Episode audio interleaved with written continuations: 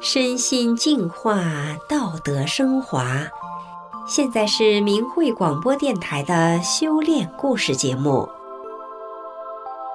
听众朋友您好，我是德明。今天和大家分享的故事是名门望族之后不寻常的人生经历。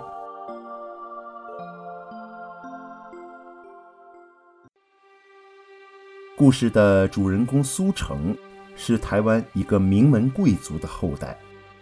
是苏家的长子、长孙、长曾孙。很多人羡慕苏成衣食无忧、家世显赫。然而，他的人生齿轮是从出生后便身不由己地向前运转。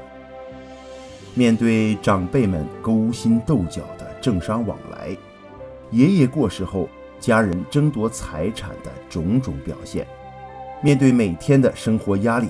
说什么做什么都不能自己做主，他抑郁、苦恼、失望，甚至濒临崩溃。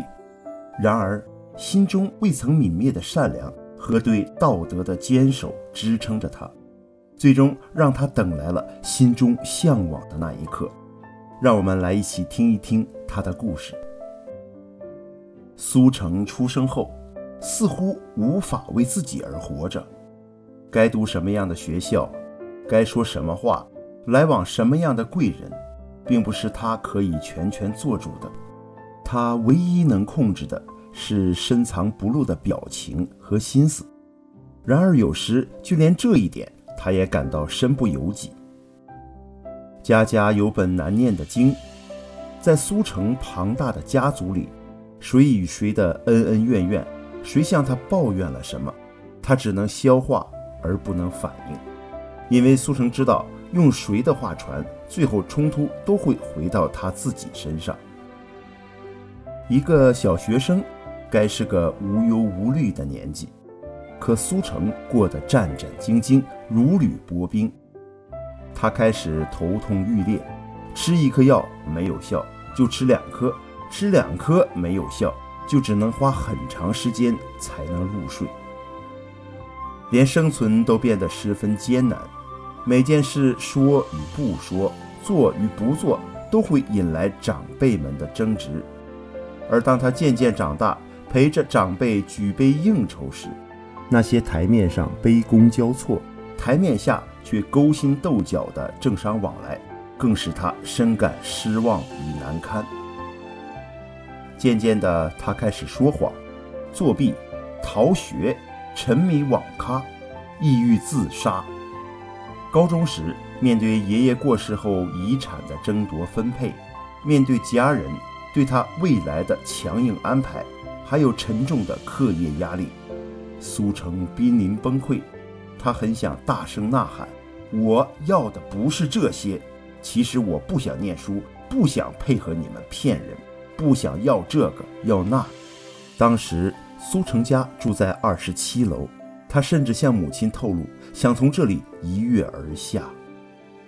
当苏成呐喊，没人懂他的时候，他其实还不清楚自己内心真实的需求。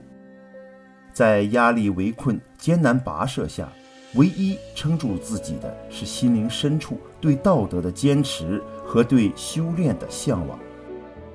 苏成从小就信仰天主教。受过洗，当过辅导员，读过圣经，也看过十诫，但他不懂为什么大家的所作所为和圣经讲的都不一样。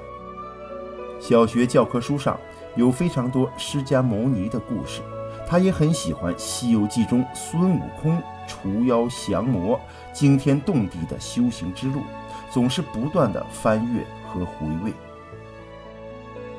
人生如行路，上界生命在九九八十一难中过关闯将，终成正果的艰辛历程，在苏成心中萌芽扎根。《西游记》中，唐僧曾说：“夫人身难得，中土难生，正法难遇，全此三者，幸莫大焉。”苏成万万没有想到，自己也是东土中幸运的修炼之人。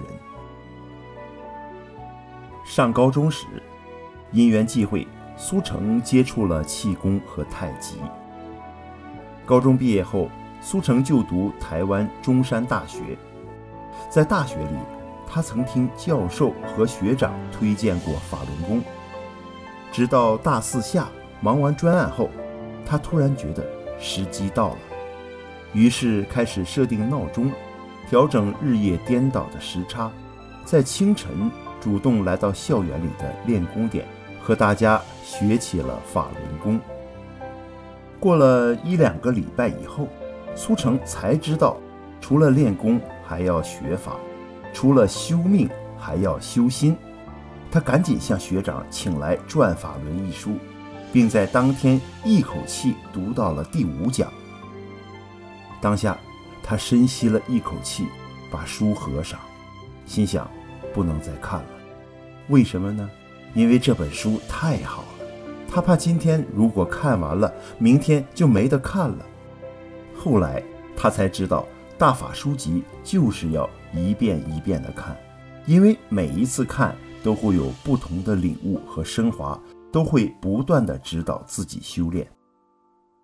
得法修炼一个月，苏成就读完了当时出版的所有大法经书，他被书中的法理深深折服，每一个字。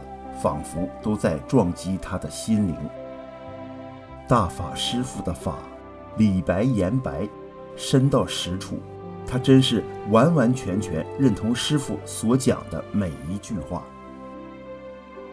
抑郁寡欢十几年，苏成如梦初醒，豁然开朗。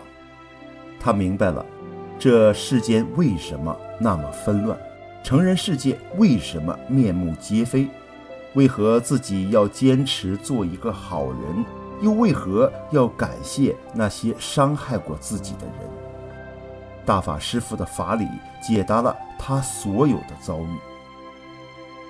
大法的力量让苏成轻易放下了纠结多年的怨气，师傅的慈悲更顺利地化解了他与家人的鸿沟和恩怨。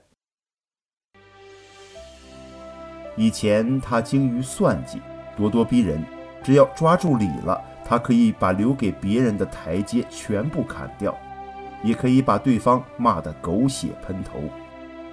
但修炼后，师傅说，要成为一个好人，一个更好的人。苏成开始学着替别人着想，开始要求自己做到打不还手，骂不还口，开始懂得向内找自己。回想过去对亲人的所言所行，苏成双膝跪地，为之前做的错事及对父母不好的想法道歉，恳切请求他们的原谅。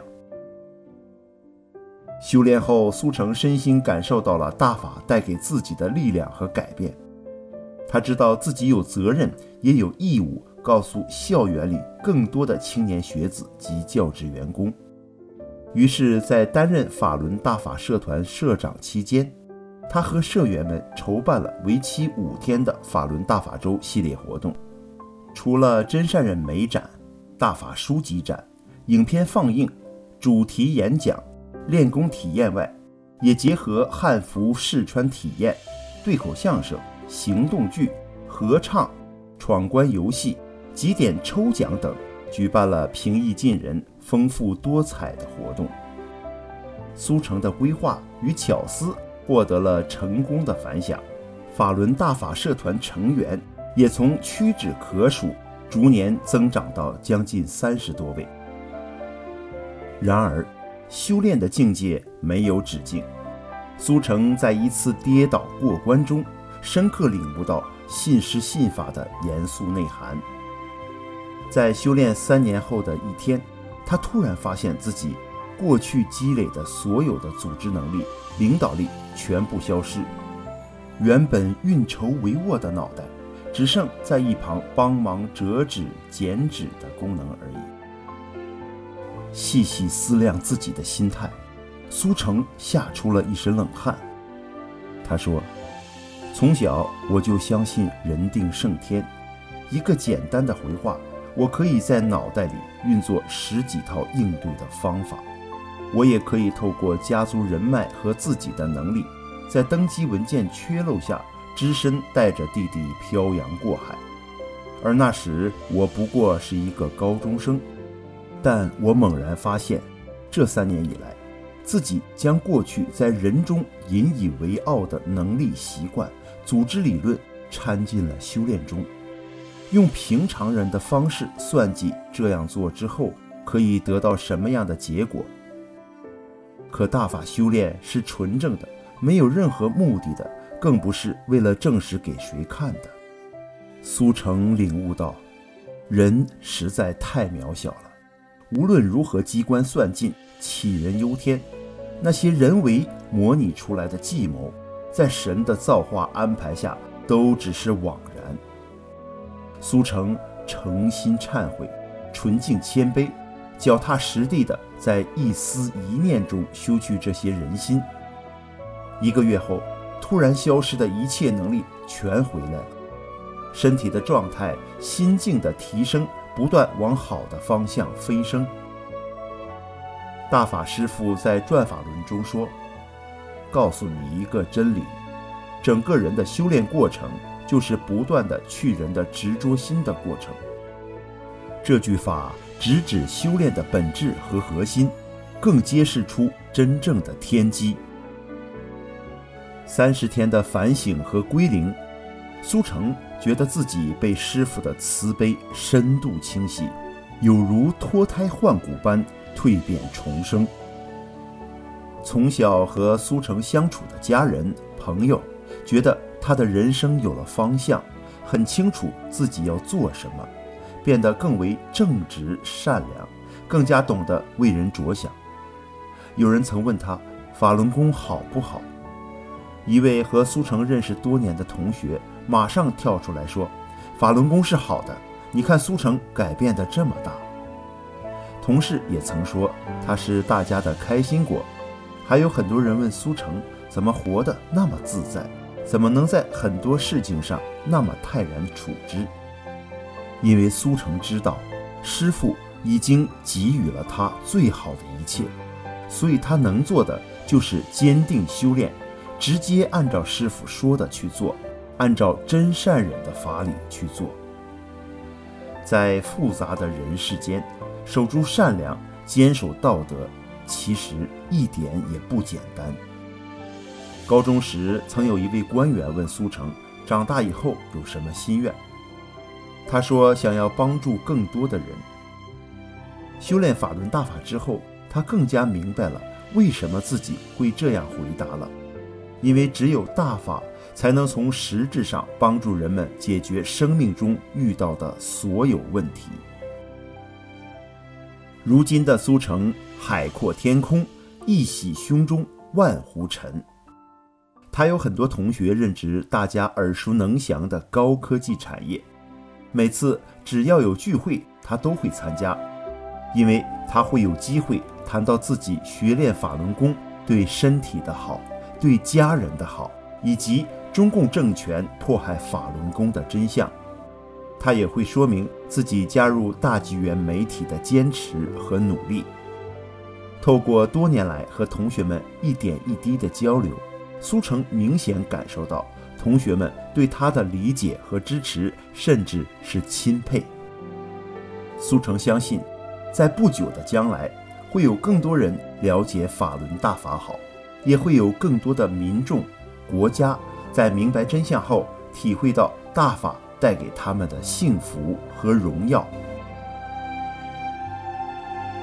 好，听众朋友，今天的故事就讲到这里，我是德明，感谢您的收听，我们下次再见。